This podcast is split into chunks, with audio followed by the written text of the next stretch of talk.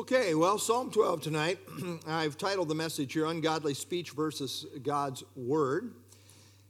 Uh, it begins here, the heading of the psalm is To the Chief Musician on an Eight Stringed Harp, a psalm of David. Psalm 12, like many other psalms written by David, does not have a specific occasion uh, that we know of, it's just general. Uh, it definitely has a setting of oppression by the wicked who have uh, the prevailing upper hand. Uh, the concern is not so much direct physical affliction as it is the damage that they are doing with their lying and deceitful mouths. David notes that this psalm is addressed to the chief musician, evidently intending that it be used for corporate worship. Perhaps this is why he keeps it general, uh, not mentioning a specific occasion or setting, which would allow it to be applied just generally. I find it interesting that there are churches that are non instrumental, uh, thinking it to be more spiritual, I guess, if you don't have any musical instruments. Actually, the church I grew up in was that way for many years. We didn't have any, any musical instruments. Always wondered why. Uh, nobody seemed to know, but anyway. Uh, but, you know, I just wonder what they do with a psalm like Psalm 12. Which specifically calls for the use of musical instruments of one type or another. Uh, this mentality just strikes me as very legalistic, really not spiritual at all. Uh, David writes to the chief musician. First clue that this has music in view, right? What, what, are you, what are you addressing the chief musician for if it has nothing to do with music, right? So that's first clue. And then it says on an eight stringed harp, second clue right? Uh, that this has music in view. So, my advice to the non instrumental folks is read the heading of the psalm. Read the heading of the psalm. You don't even have to get to the psalm, just read the heading of the psalm. And uh, I think that's totally misguided. Well, Psalm 12 is another psalm of David. Uh, we know that David wrote at least half of the 150 psalms that we have in the book. And you'll note on the overhead uh, the theme and the outline. Uh, the theme is ungodly speech versus God's word. And then the outline uh, we have in verses 1 and 2 the language of the wicked. Verses 3 and 4, prayer for God's intervention. Ask God to do something about this. And then uh, verse 5, God's promise to intervene. Verses 6 and 7, the pure words of the Lord, which is in contrast to the, the wicked words of the ungodly. And then finally, uh, verse 8, prevailing wickedness. So let's pick it up, verse 1. Help! Lord, for the godly man ceases, for the faithful disappear from among the sons of men. We don't have to wonder what's on David's heart. I mean, it's right out the gate, right? Help! Uh, that's the driving thrust of this prayer. Help. Lord, I, we need help. I need help. Uh, this is a great prayer, by the way. Uh, we constantly need help. And uh, the godly look to the one who can help. I mean, God's always in a position to help. You need to look to Him for help. I remember you know, my grandfather, he was a great big guy. I, I, my grandmother was a little woman. My grandfather, this is on my mom's side, was a great, huge guy. And he could tell stories. I mean, people were afraid of him. He was such a big guy.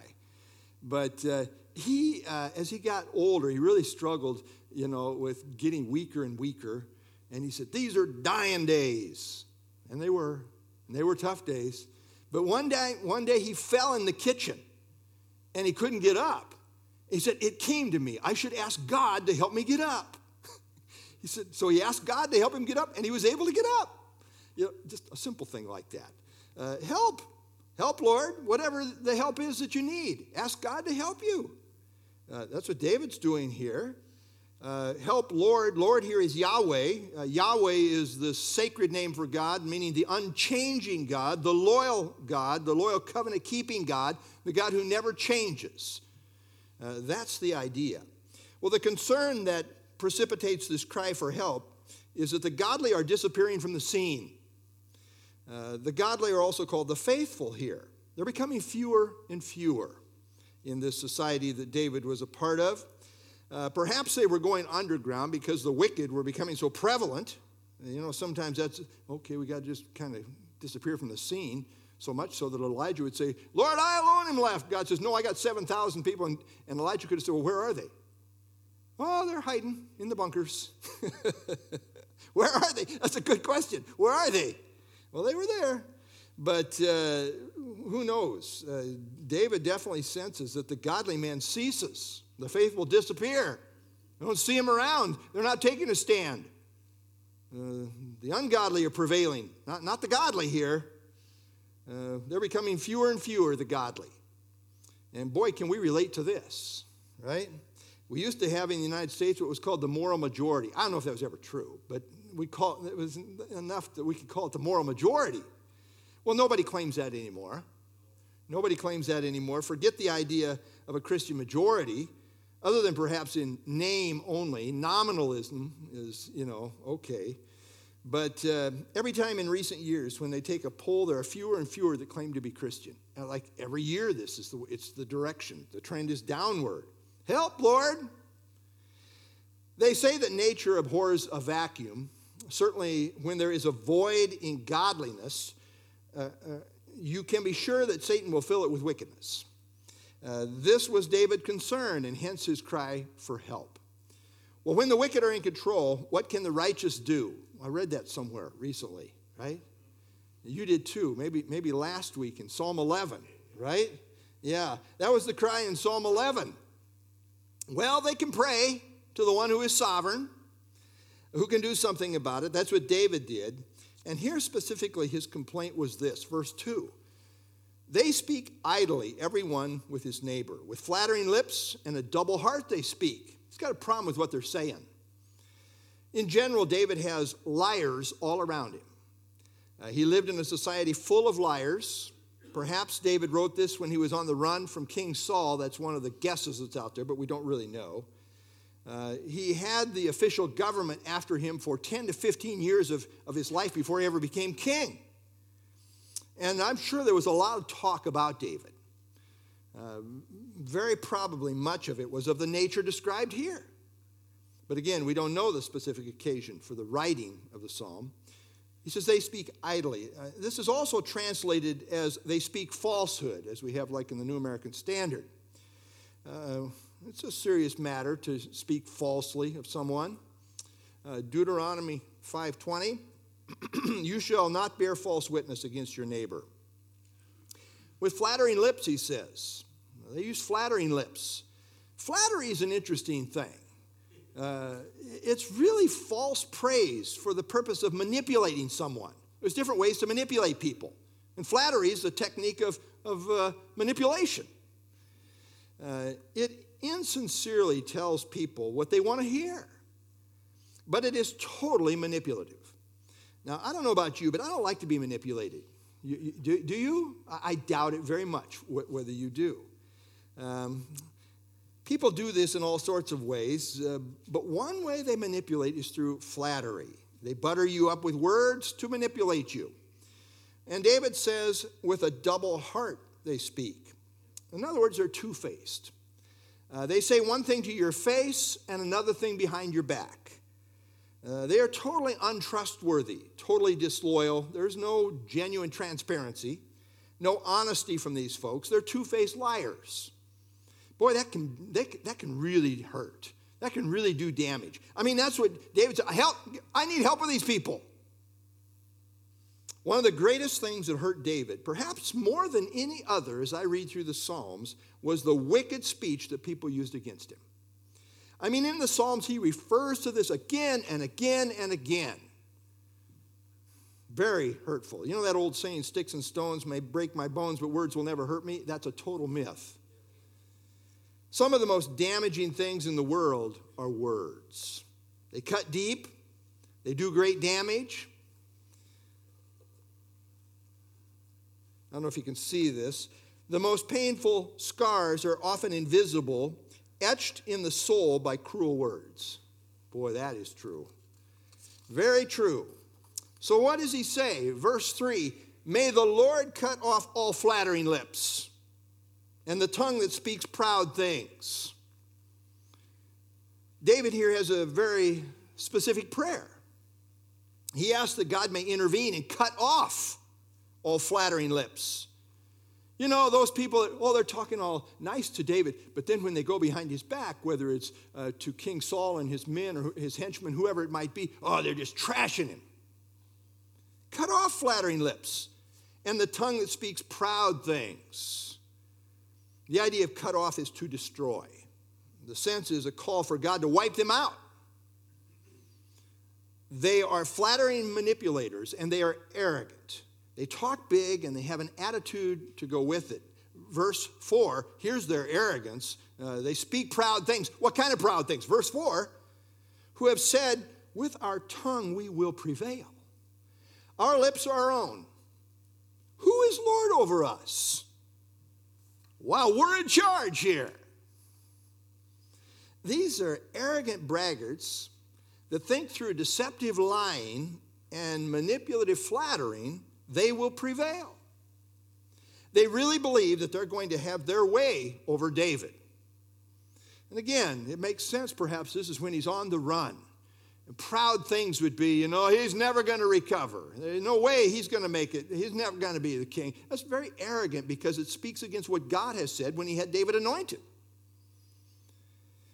David was God's anointed, which was generally well known long before he actually became king.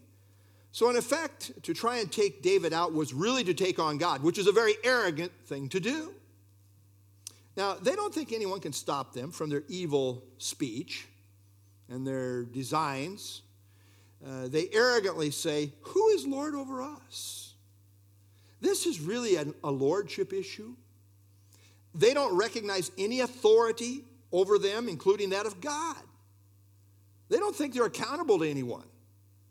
In doing so, they really were defying the sovereign authority of God Himself. Now, it's interesting, their, their lips, their mouth, their tongue, uh, that's really what David is addressing here.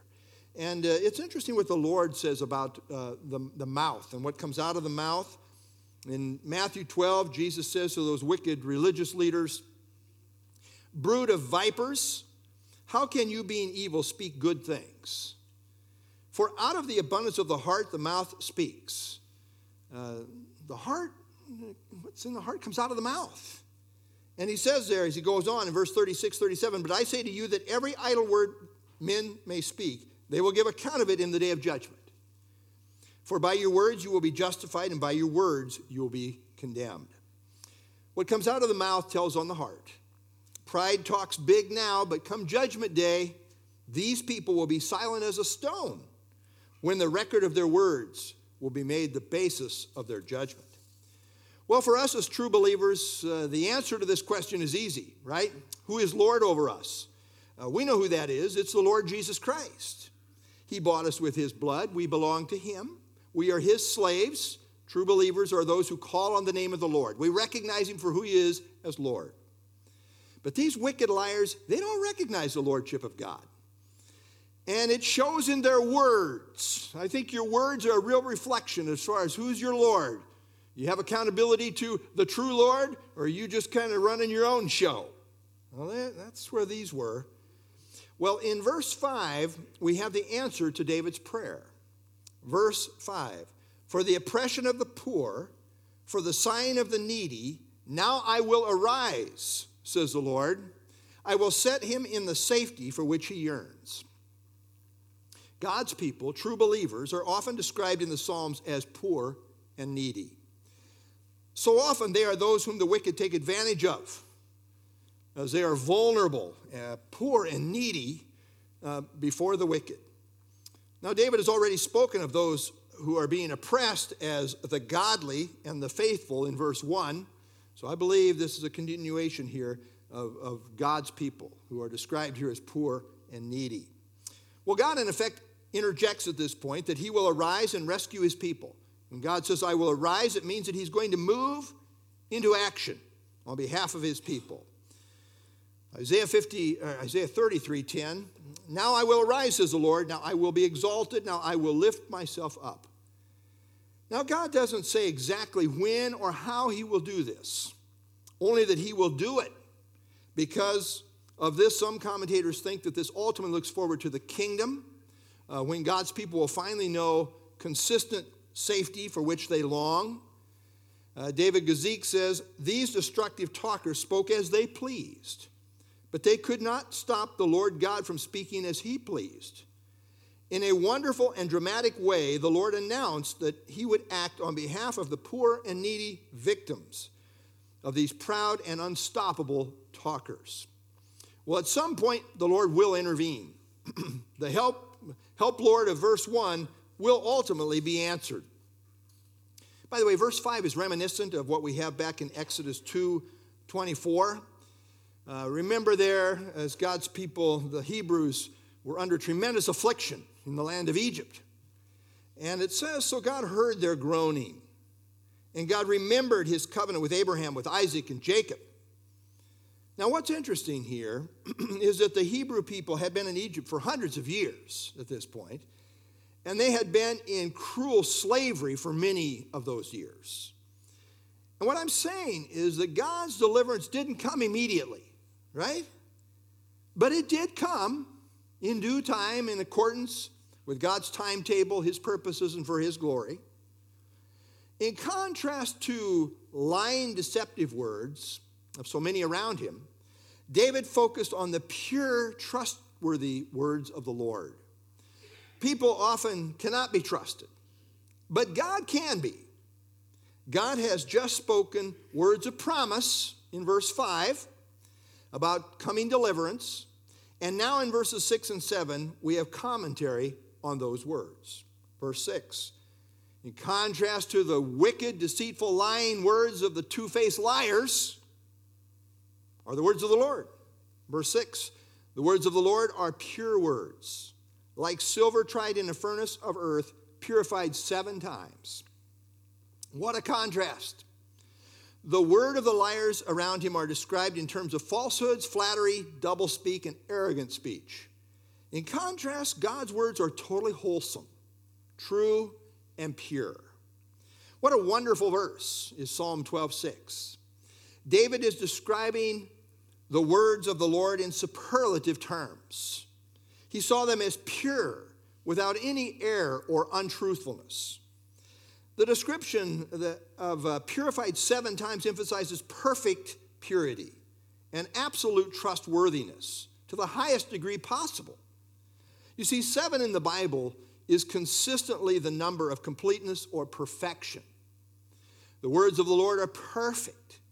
They can't be any more pure, accurate, or trustworthy. Uh, ESV Study Bible note here. To say that God's words are pure, refined, and purified is to insist that they have no dross of lies, flattery, or insincerity. God means what he says, his words are completely pure. And yes, I do realize that I misspelled means. Okay. This means that the word of the Lord can be trusted in every sense. I love this emphasis, not only in the Old Testament, also in the New Testament, 2 Corinthians 1.20. All the promises of God in him are yes, and in him amen, to the glory of God through us. I mean, God gives you a promise you can drive a stake down there. People tell you things, eh, who knows? Maybe they're a little two faced here. Flattery, um, whatever. Psalm 18:30, as for God, his way is perfect, the word of the Lord is proven. He is a shield to all who trust in him. Verse 7, you shall keep them, O Lord, you shall preserve them from this time, from this generation forever. Now, there's a lot of debate among Bible scholars whether the them here in verse 7 uh, refers back to the words of the Lord in verse 6 or to the poor and needy representing God's people back in verse 5, or perhaps to both. The truth is, there is no consensus here, right? And uh, people, uh, these scholars, they make all kinds of technical arguments for this view or that view, but there is no consensus. However, from the whole of Scripture, we can see that really both are true. Both are true. God will preserve His word and He will preserve His people. Uh, consider the people of God. Whether speaking of a godly remnant of Jews or believers who make up the church or believers in some other era, God always has a remnant of true believers. I mean, I'm sure the devil would like to eliminate all believers from the planet. It's even interesting after the rapture. I remember Dr. Whitcomb, my, mentor, would say, you know, after the rapture, immediately he thought those two witnesses are going to show up in Jerusalem. Uh, he says, God's never left himself without a witness here, you know, and I think that's probably true. I mean, we always see God has his people, there's always a remnant. Hard as, try as hard as he will, uh, Satan cannot eliminate, he cannot stamp out God's people. Well, that may well be what's in view here in Psalm 12:7, and some argue very strongly that is what is in view because the whole psalm essentially has the concern about the wicked and how they are overwhelmingly having their way over God's people. And the psalm ends kind of on this same note in verse 8, saying the wicked prowl on every side. And yet God's promise is that they will be preserved. Well, yes, uh, God's promise abides. His word is sure, his people will be preserved. In every generation, they are in the place of representing God and his truth. On the other hand, the other view says that Psalm 12:7 is really a promise that God will preserve his word forever. And that too is consistent with many other scriptures. Uh, in interacting with last days prophecy as found in the Old Testament, and also giving new prophetic revelation, Jesus said this in Matthew 24, verse 35 Heaven and earth will pass away, but my words will by no means pass away. Strong statement, my words aren't going anywhere. Now, earlier in Matthew 24, Jesus referenced the book of Daniel in the Old Testament and said it's going to be in place in the last days because he says there, therefore, when you see the abomination of desolation. I think this, this has a special message to those who will be living in the tribulation period. The word is still going to be there, Daniel's still going to be there. Uh, when you see the abomination of desolation spoken of by Daniel the prophet standing in the holy place, whoever reads, let him understand. Then let those who are in Judea flee to the mountains. A very specific, targeted prophecy here. Note, Jesus assumes that the Bible, represented by Daniel's prophetic word will still be preserved at this time. And then building on this says his word will not pass away. There are many such correlations in the scriptures. The Bible is an inspired book, completely given without any error. And not only that, God has sovereignly preserved the truth of his word in the transmission of the text. There is absolutely no doctrine in question regarding the approximate 6,000 manuscripts uh, that we have uh, in the original languages. Uh, there is occasionally a question about whether a copyist misspelled a word. Should it be spelled this way or that way? Uh, that kind of thing. But there's no teaching or doctrine in question at all. God has sovereignly inspired and preserved the truth of His Word. Interesting story, true story from history. Uh, history tells about a renowned atheist who lived in the uh, 1700s, born in the 1600s, lived in the 1700s too. Voltaire was his name. And he was a very aggressive antagonist against Christ and Christianity. He wrote many things uh, to undermine uh, the Bible and Jesus Christ. Once he said of Jesus Christ, Curse the wretch in 20 years, Christianity will be no more. My single hand will destroy the edifice it took 12 apostles to rear. Boy, putting himself pretty high, isn't he? He was. However, Voltaire was less than successful, shall we say. On his deathbed, a nurse who attended to him was reported to have said, For all the wealth in Europe, I would not see another atheist die.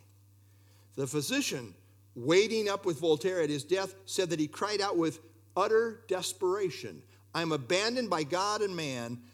I will give you half of what I am worth if you will give me six months to live. I don't have any idea why he didn't say I'll give it all. Uh, but then he said, I, I go to hell. Oh Christ, oh Jesus Christ. Boy, what a way to die.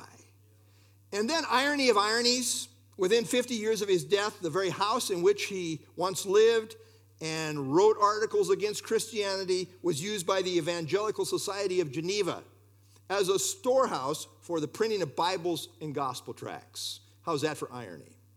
Well, yeah, we know what the Bible says, right? The grass withers, the flower fades, but the word of our God stands forever. It's not going anywhere. God's going to preserve his word. The Bible shows both the preservation of his word and his people. So both are true. So no matter how you take Psalm 12:7, you want to argue this way or that way, both are true. So okay, just keep that in mind. And then to finish out the psalm, Psalm 12:8 ends on this note. The wicked prowl on every side when violence is exalted among the sons of men. Again, the New American Standard translates this the wicked strut about on every side. Yes, for now they are strutting their stuff. Their mouths are wide open, full of lies and deception, as they believe in their own lordship. But Psalm 12:5 remains. At some point, God will arise in judgment, and he will set his people in the permanent realm of safety. They will indeed be preserved forever in the kingdom. This life is just a little snapshot. The full story will be told in eternity. We have it on God's word that he will ultimately preserve his people. His word is pure, as pure as can be. God's people will be preserved, as will his word.